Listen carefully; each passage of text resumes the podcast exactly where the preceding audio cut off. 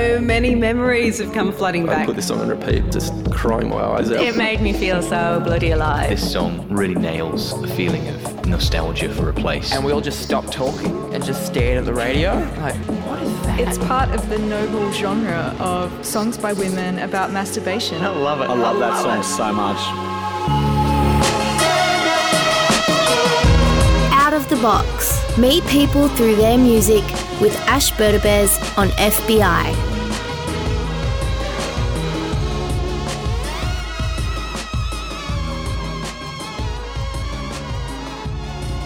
Coming off the back of a delightful morning of programming at the hands of none other than Alex Pye.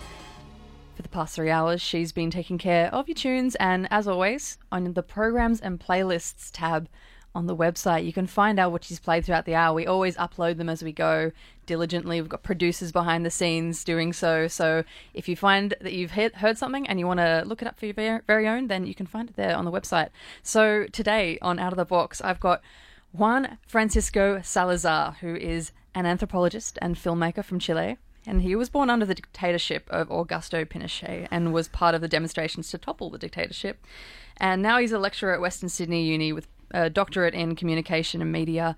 And his documentary, Nightfall on Gaia, is showing at Antenna Documentary Film Festival and it's shot over four years in Antarctica.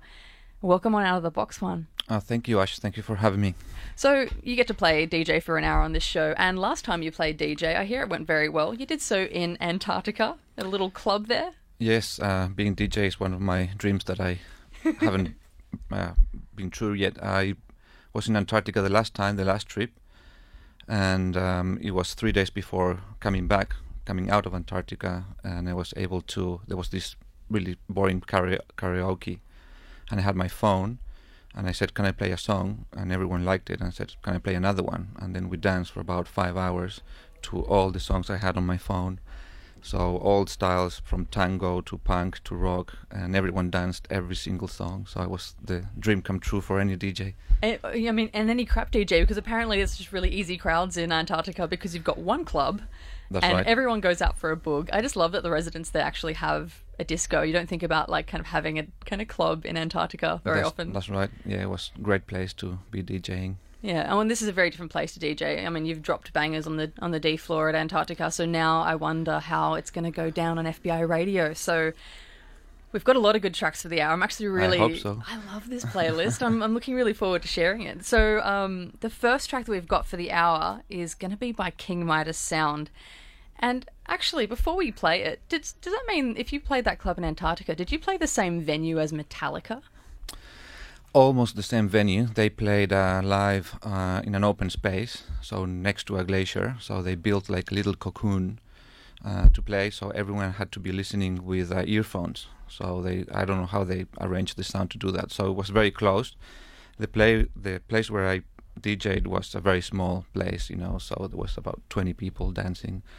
So I cannot compare to Metallica, but it was yeah, the same same part of Antarctica. I just had this really absurd, um, just mental image of someone taking a like you know landing on a on a little plane or on a little boat and taking a disco ball out and then walking it over to this venue and hanging it in the middle. Like that's Let's just do it. Next time I'm I'm going, I'll invite you and we can do it. so. This song is called Earth A Kill Ya by King Midas Sound, and the documentary made in Antarctica is a kind of a bit like future historic, and we'll talk about that in a second. So I just want to ask you, why do you want to bring on this particular song by King Midas Sound? Well, first of all, it's a really strange song, a quirky song. Uh, the lyrics are, you know, very special, and because part of the work that I do as an anthropologist is um, looking at environment and climate change and how people uh, think about climate change, respond to climate change, and this is a, a a song about you know the so-called Anthropocene. You know, like the men. I mean, humans now have the the force to shape the earth, and this the song's about that. You know, the earth will kill you because we are killing the earth, so the earth will take a revenge and will kill you back if you don't respect it, if you don't protect it.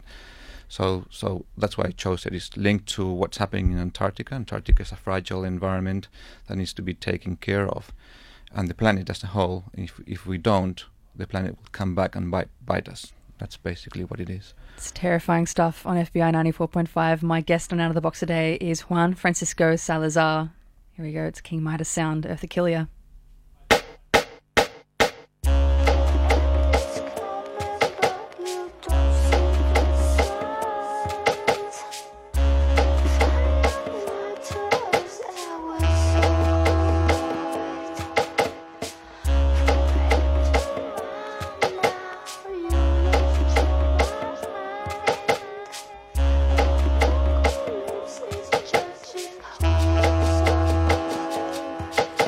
Will kill you if you try to kill it.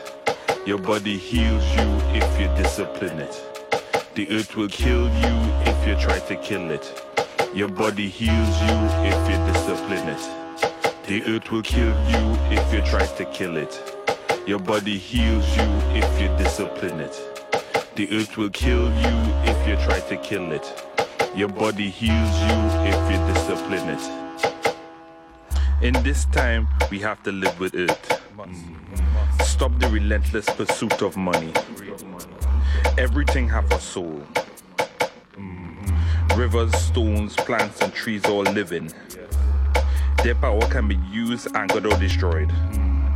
We shall all live again through births and deaths. Spirits persist. Live simple. You can't sell the earth for profit. It's to live, not to sell. The earth will kill you if you try to kill it. It's a long time now we organic. Them so-called scientists now catch on. But they want to call we thinking primitive. When they first thought it's drugs to poison. And look how they poison all the water. And selling it back to us in plastic bottles, stick bottles.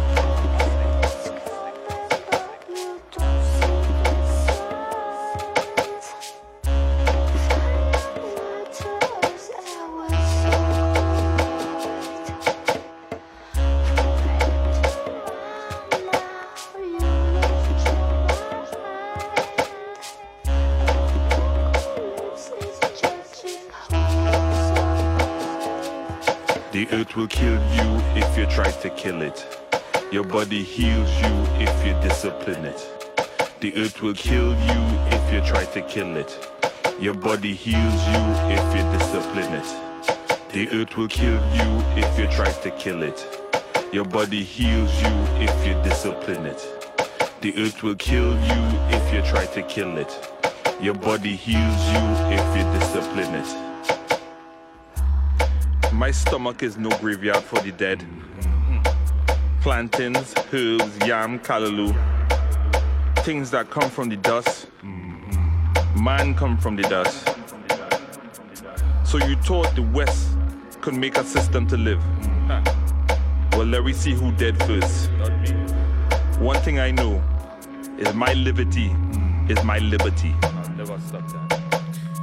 You see, my grandmother, anytime she was sick, she would dream what she need to eat. And you want to talk about medicine? She was in touch. She said all animals in the world could do this. Why not man? But it seemed we lose this ability just to keep in touch with what we need to live, to live, to live.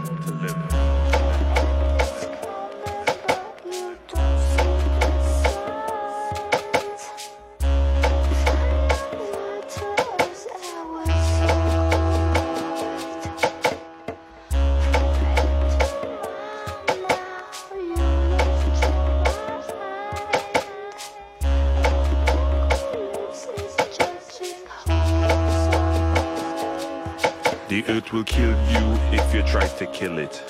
Your body heals you if you discipline it. The earth will kill you if you try to kill it. Your body heals you if you discipline it.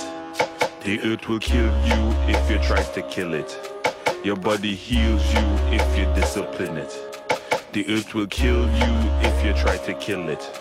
Your body heals you if you discipline it.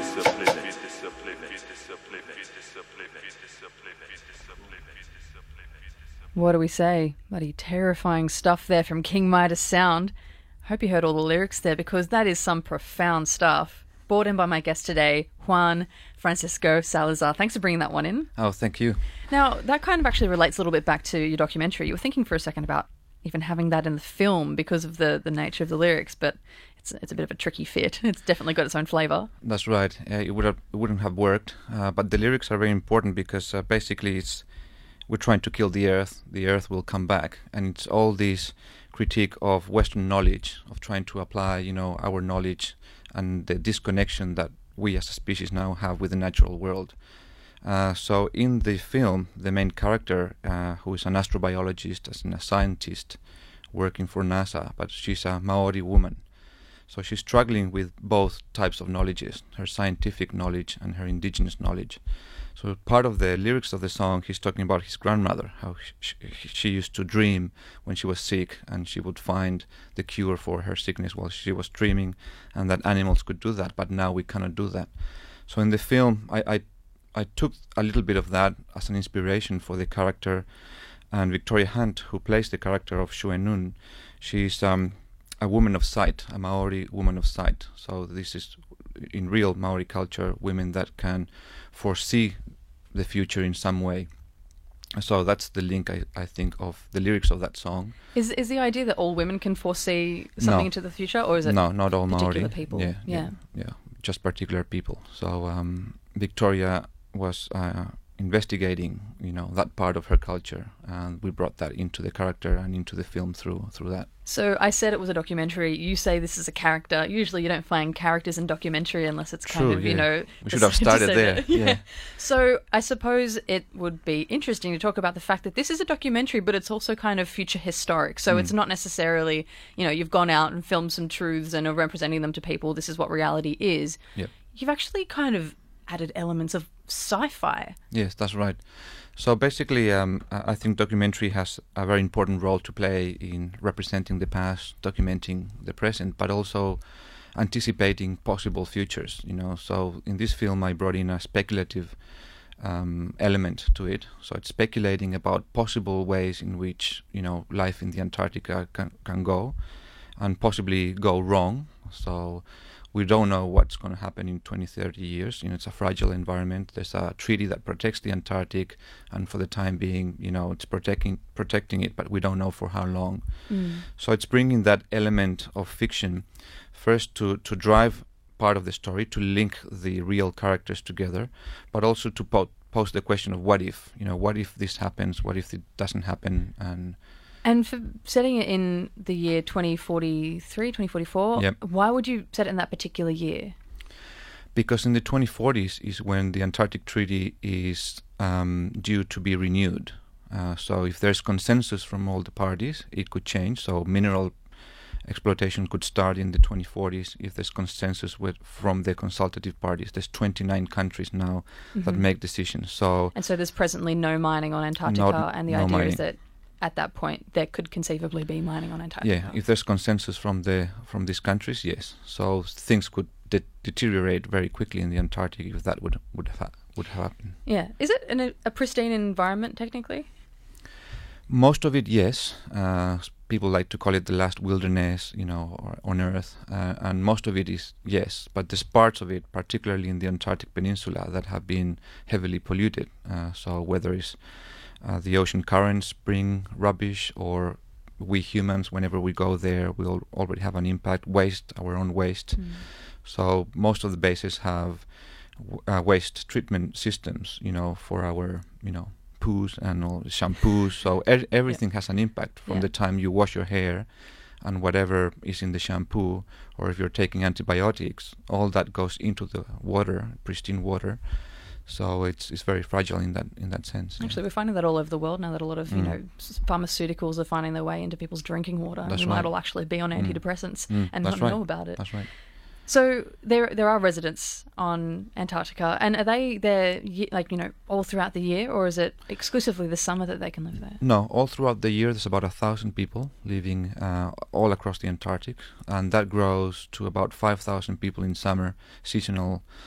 But in the p- place where I've been working, which is the south of South America, the north of the Antarctic Peninsula, there's been a civilian population there uh, since 1984.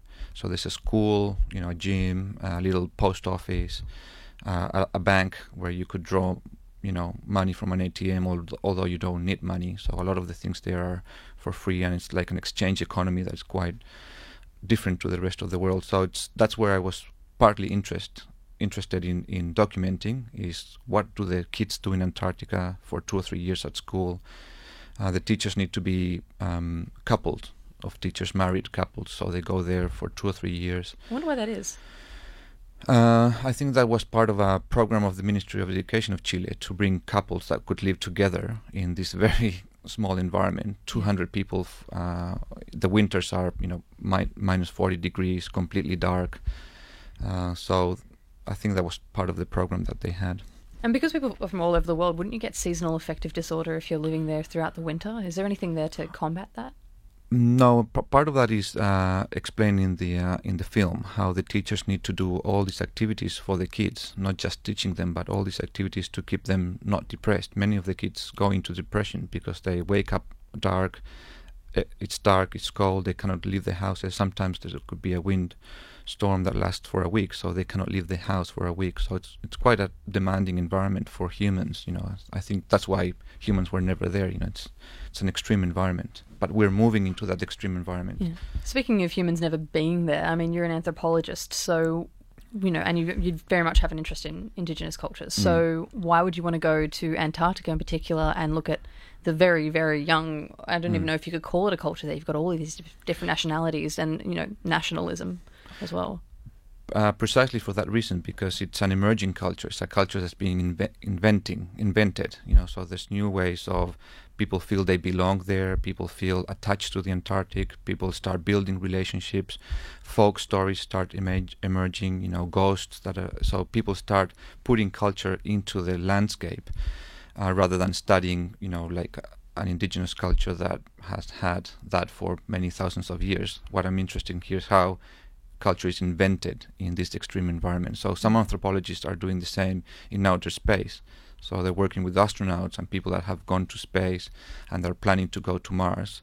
And Antarctica is related in, in that sense, how we are moving outside of the planet. And Antarctica is like a first step for yeah. that. Yeah. I guess it's all part of the global commons. It is, yes. So I think it might be time to take a track from I feel like it doesn't really it doesn't really fit what we've been talking about. The white stripes. Uh, white wow. maybe it, is the only operative word that makes it fit in there, but we will tell fit. you why. it does fit. we'll tell you why we picked this track in a second, or why you picked this track. Yep, I'm afraid. Sure. Yep. Um, Juan Francisco Salazar is my guest out of the box today. My name's Ash Berdabez, and here you go. It's the White Stripes with Blue Orchid. What a flashback. Yep.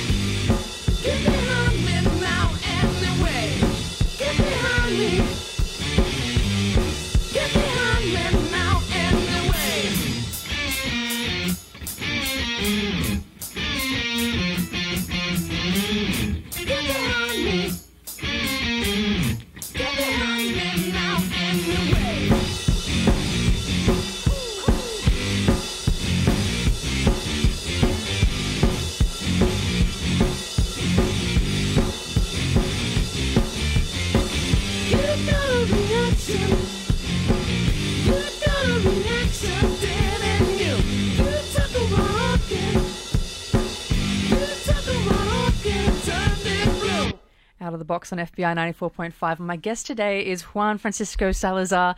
There you go. It was the White Stripes, which I'm sure hasn't happened on the on the radio for a while. We actually got the CD out of the studio, and we've got vintage stickers with lots of fingerprints and smudging all over it. It's a it's an interesting little artifact. oldie. There. Oh yeah, oldie but a goodie. Yeah. So you have a particular reason for wanting to bring that song on. Why did you want to bring the White Stripes Blue Orchid on? Well, first, personal reasons. I I love that song and that album, and but the reason uh, for this purpose was that um, I think Jack White is a very interesting artist, uh, not just a very good guitar player, but he invents uh, sounds. You know, he invents. Um, he likes to make guitars from plastic bottles and pieces of wood, and he travels the south of his country. You know, learning about old music, and the White Stripes came. Um, you know, came about, and the story that I that I heard is that he brought in Meg White, and basically she learned how to play drums playing in the well just before launching the first album.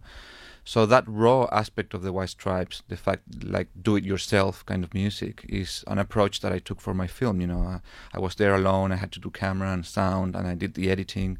Bit of learning so on the job, That's reckon? right. So Yeah. that do it yourself approach to my film, you know, it was inspiring from from. I mean, the White Stripes I think sound pretty good, but my film I think looks pretty good as well, and and it's that approach to you don't need a big infrastructure behind you. You can still do powerful stuff. Totally. There's, and it's, I think it's a very Western conceit that you need to Mm. arrive on the scene fully formed with your talents amazing and really well polished before Mm. you can create anything and show it publicly. And that's kind of, I think it's damaging and it stops people from making creative work in the first place. That's right. So that rawness is what I, I liked about that.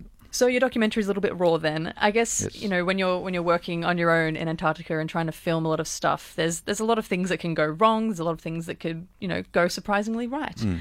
Let's talk about one time where something went really right. You you had a chance encounter with some penguins. I hear. Right. So everything was going very wrong uh, for a few days because I didn't have a script and I didn't have a treatment. So I had a, a very good idea of what I wanted the film to be about, which is about how people are finding a home in the Antarctic. But uh, three days was snowing and wind, and I didn't know who to interview, and I was lost. And I forced myself one day to just go out and put the camera and point anywhere and see what happens. So I walked from the station to the, the shore of the of the bay, and there was these two Korean logistic personnel just having a chat. I don't understand Korean, so I don't know what they were talking about. And then I put the camera there, pointed, and waited for things to happen. So everything happened in front of the camera. So first, there's these boats coming from the Korean station. So the Korean station is just across from the bay, and it happened to be the replacement of the crew. So the crew are there for one year. So this is the old crew going back to Korea, and the new crew coming back. Did you know that was going to happen? No, I didn't That's know. amazing. So these weird looking people in these suits, suits, you know, like life support system, you know, almost astronauts coming, and then a penguin comes into the frame and start looking at them and wondering what are you humans doing here, and start sort of talking to the humans in penguin language, you know, like what, and then the Korean scientist responds what, and they have a conversation there, all in front of the camera, and then there's this van that comes in, you know, and and just distorts everything. So it, it was just a wonderful scene in the in the film. Uh, Many people that have seen the film really like that scene, and it was just absolutely by chance. So That's amazing. the film got back on track after that. I, I just I seriously can't believe that that scene was not staged, at all. staged at all, Because no. you know when I watched it, I was thinking this. This is uncanny because I feel like why do you have these amazing, really realistic actors Mm. just like hanging out on Antarctica? But they they had no idea. No, they had no idea. Amazing. So when when when you were working in, on the film in Antarctica, when were things not going particularly well? I mean, you know, you've got inclement weather working against you. You've got the freezing cold all of the time. Mm. When have things gone particularly roughly? I think working alone is difficult no matter where you are, having to do camera sound uh, by yourself. So that was a problem all the time, have, having to set up the equipment. And then going outside, the exteriors was so cold, had to wear gloves, and then I had to take, take the gloves out off so I could, could operate the camera. But it was But it looks so like you've cold. got your, your fingers are intact. Yes. I'm surprised. Yes. Uh, I, I feared for them for some time because I really wanted to ha- have a shot. So I just went all the way until I couldn't feel my hands anymore, and then I just put the gloves back on. And there was uh, one uh, interview I wanted to do, uh, with a Uruguayan doctor, and um, I had to walk for about five k's in the middle of a snowstorm. And they first they didn't give me permission to do it, but I went anyway because I just wanted to get that interview. So I walked for five k's in a wetsuit, and I fa- fell with the tripod and the camera, and I got all wet. So everything you know was went really wrong. But I managed to get the interview. So, was there any point in that venture that you were like, "Hey, I could die"? yeah, all all all that walk, I was thinking, what am I doing? Doing this? I have two kids, you know, and uh, I shouldn't be doing this. But uh, sometimes you have, you just have to do it. Trust, trust that everything's going to be okay. And so, with with Antarctica, just in the kind of environmental side of things, did you want to make this as a climate change warning at all, or Not not explicitly one. Uh, there's a few films that touch on that, and pretty much every single thing, uh, film that you see about the Antarctic has that. yeah, it's almost know. a bit of a trap, you know, all making the same film to an extent. That's right. Yeah. So I wanted to have that theme strongly, but more I- implicitly. Mhm. So so it, it touches on that, but it's not the main focus. Okay. So, I think we might just play a track from Camila Moreno. Mm, Why not? why not? Because you're originally from Chile, I am. Yes, and I'm a Chilean Australian you're a Chilean Australian, so you're you're citizen. Yep. Awesome. of both countries. Yeah, And why did you want to bring this particular song on? because it's part of a new kind of um, pop rock coming out of Chile, mixing different genres uh, with very interesting political lyrics, and it's some music that I think would play really well in the Australian context and a, a radio like FBI. You play a lot of different music, so it's part of the music that I listen to now. You know, it's one of the tracks that I'm listening now. Awesome. And we'll talk a little bit about you growing up in Chile. Yep, great. After this track. Okay. me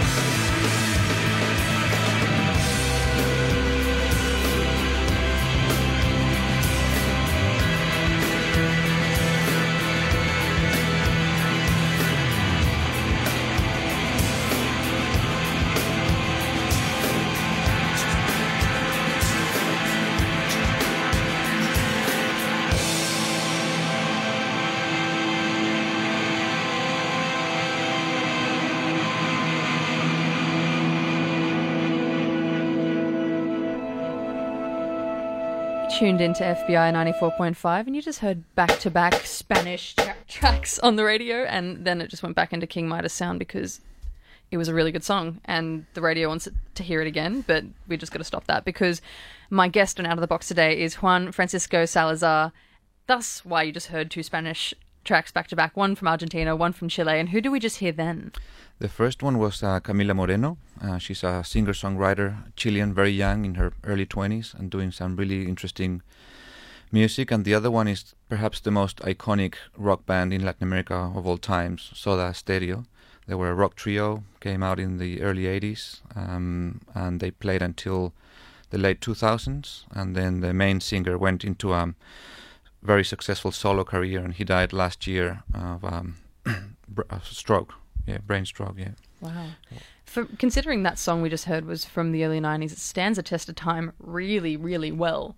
Yeah, I think that that rock band, all all their catalog stands the test of time really well. They were really ahead of their time. They were very English in their sound, Mhm. um, so they were very good. And every person in Latin America, from their you know teenagers to f- in their fifties, will know this band and probably like this band. So it cross crosses across generations really well as well. So you grew up in Chile and Argentina. Yep. Thus, why those two songs? And this is this is long before those songs came out, obviously, because you you were born under the rule of. Oh wait, no, you weren't born under the rule of when you were Uh, three. Yes, I was born during the Allende government, so there was a socialist government, a Mhm. revolutionary government in 1971. I shouldn't have said that. and then I Sprung. I, yeah, my parents moved to Argentina, Argentina in 1973. Um, so um, yeah, during the coup, I was in Argentina, and then there was a military coup in Argentina as well in 1976. So So did both of them become dictatorships? yes, Both of them military many countries in. South America became dictatorships at the same time. So what is it like living under a military dictatorship? How would it differ to, to how it originally was? Well, for me, it was uh, difficult times, but not as hard as uh, a lot of people that really suffered the, the violence uh, of the dictatorship firsthand. And for the other people that were supporting the, the dictator, dictatorship, maybe was good times. But for the country, I think I call it the dark ages of, of Chile. It was you know, the worst period in, in recent history. Um, and it, it was tough. It was you know permanent fear, and um, there was um, how do you call it um, when you cannot come out at night, There was a curfew, curfew. at 9 p.m. Uh, so even when I was a teenager, you know parties will you couldn't you couldn't have hold a party. You couldn't meet with people more than five people in a house, and so be the together after would have been the art the art scene was destroyed in 1973. One of the first things the military did went to went to the film studios and they burned all the film, all the archives, like including silent films. They were burning books on the streets. You know everything that had a link to communism in inverted commas, whatever the the stretch of their mind was, was burned. So a lot of culture was burned. The part of the music I also listened to when I was growing up was um, Victor Jara. It's a very important singer songwriter. Once I met this guy on a bus, and he was from Turkey, and and I told him I was Chilean. I said I love Victor Jara in a bus in Sydney, someone from Turkey, and he had his hands cut off uh, the day after the military coup, and then he was the guy shot. you met on the bus. No, no, no. Sorry, the singer-songwriter. singer-songwriter. And he changed Chilean music for good, uh, and he was known all over the world. And they just shot him. You know, he was a singer. You know, cut his hands, and So- told him, "Now you can play." You know, without hands. And then they shot him. You know, that's the the myth of how he died. And so a lot of artists would have left Chile. Many left. A few others had to reinvent culture from the inside. So uh, in the 80s, a whole movement of anti-dictatorship uh, started to spring, including in the arts, or foremost from the arts and the student movement. So the student movement uh, emerged very strongly in the mid 80s.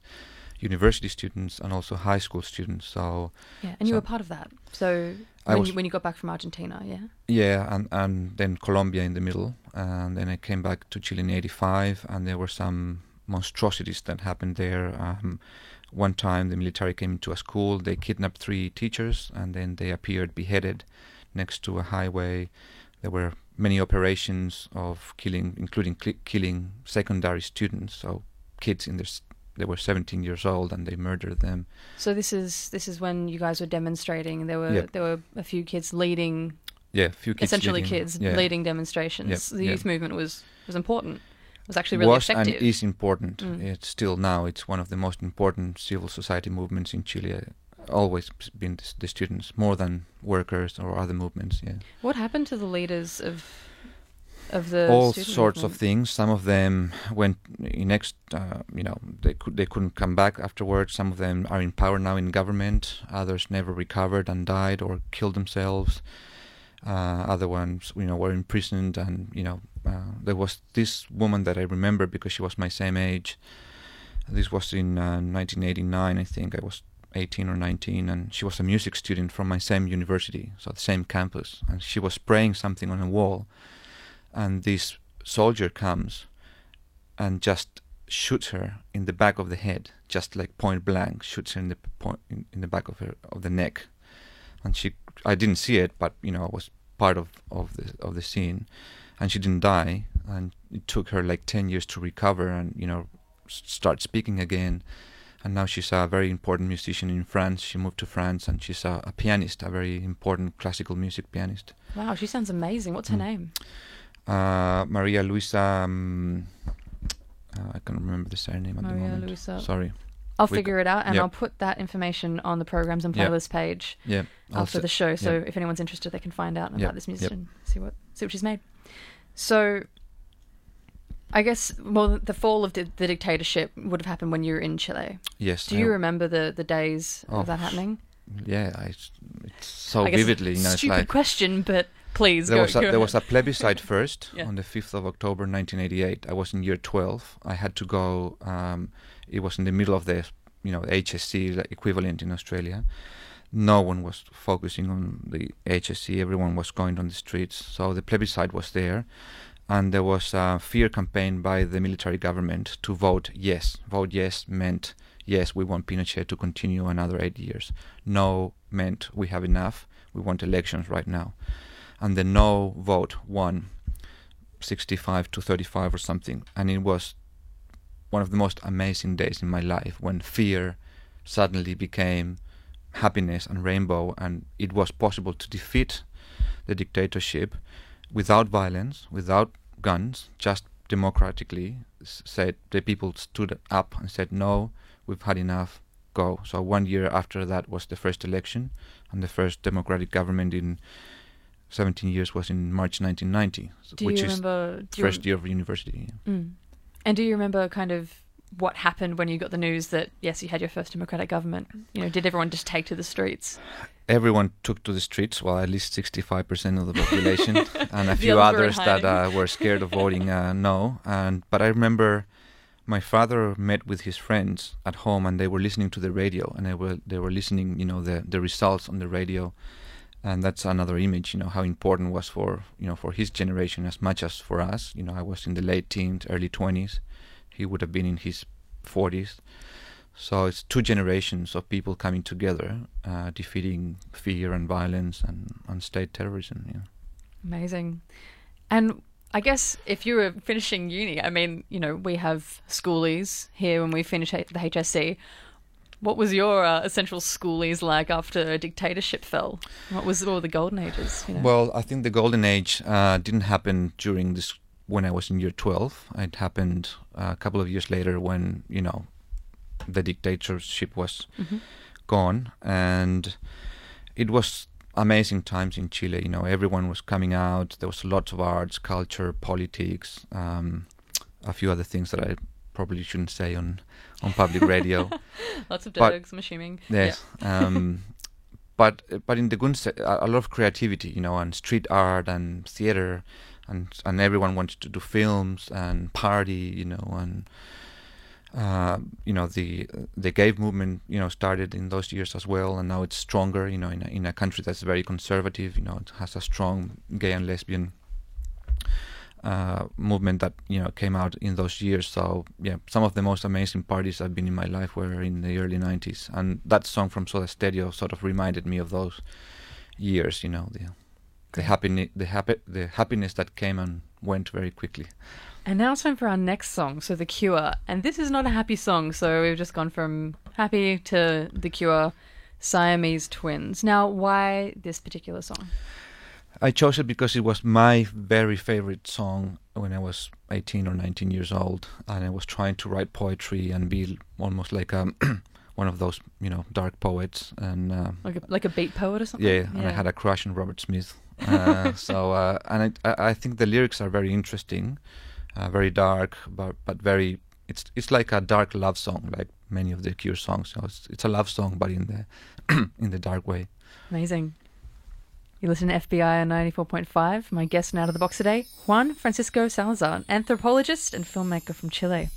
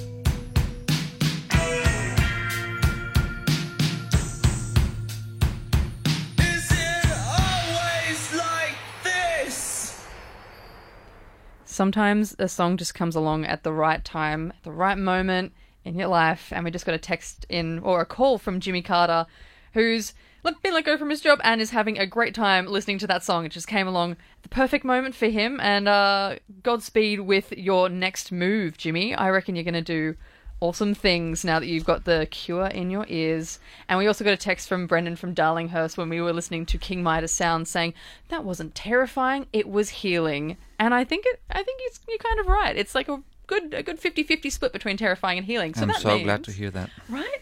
This means that not only were you a successful DJ in Antarctica that time, Mm. That's my dream come true. you were also successful with FBI audiences. Juan Francisco Salazar, you've been killing it on the decks. So maybe you should add that to your to your cap. You've got anthropologist, filmmaker, and DJ. I'm pretend DJ.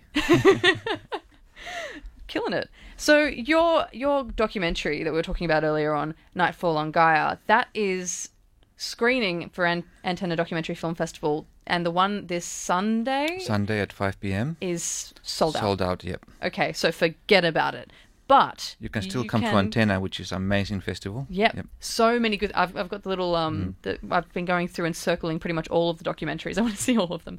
But um, you've got the potential for another screening to happen the weekend after this one. Yes, so the following weekend. Uh, um, still not clear, but I think Antenna is organizing some encores for a few films, and this would be one film. So maybe your listeners will know in a couple of days in um, Leichhardt, the, a second screening of the film. So watch this space. If you go to the uh, uh, Antenna, I think documentary film festival website, it should all be there. So Leichhardt Palace next weekend. So if you wanted to check up on any of the songs you've heard throughout the hour, they're all listed on the FBI radio website under programs and playlists. And we've had Juan Francisco Salazar, anthropologist and filmmaker from Chile, in for the past hour, and it's been fantastic. And if you have missed anything, you should probably subscribe to the podcast, which Rachel Sibley, my fantastic producer, diligently uploads every week. And now, the song that we're going to end the show on is by Nick Cave and the Bad Seeds. So, so when did Nick Cave and the Bad Seeds come into your life? Very, very early on, uh, through the Wim Wenders film, uh, Wi- Wi- Wings of Desire, I fell in love with his music. But I saw him live in '97, so I was just few months before I migrated to uh, to Australia. And I'll try to tell the story uh, in in short. Can I? Do you have time or just we play the song? We have time. So there was this concert, uh, a Colombian band, a Chilean band, Nick Cave, uh, Love and Rockets, which was the band out of Bauhaus, and then Cypress Hill. Most of the It's really motley crowd, I'm assuming. No. really bad planning.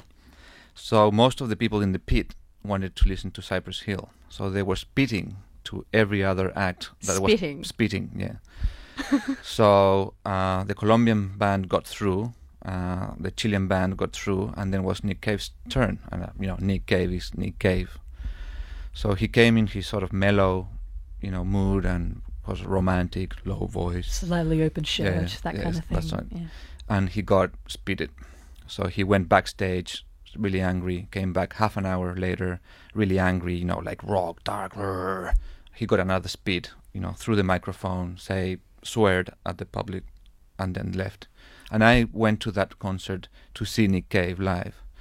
So I've always thought that I would bump into him somewhere and say, I'm really sorry for what happened that day in 1997 in Chile. I'm really sorry for all the good Chileans that went there just to listen to, to you and your music. So it was really embarrassing.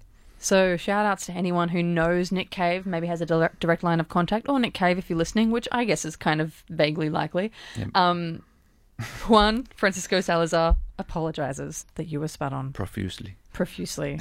Chileans are not like that. No. All right, well, we've got that song that we promised, Stranger Than Kindness, from Nick Cave and the Bad Seeds. Juan, it's been such a pleasure having you on the show today. The Thank pleasure you is so much. all mine, Ash. This has been great. Thank you very much.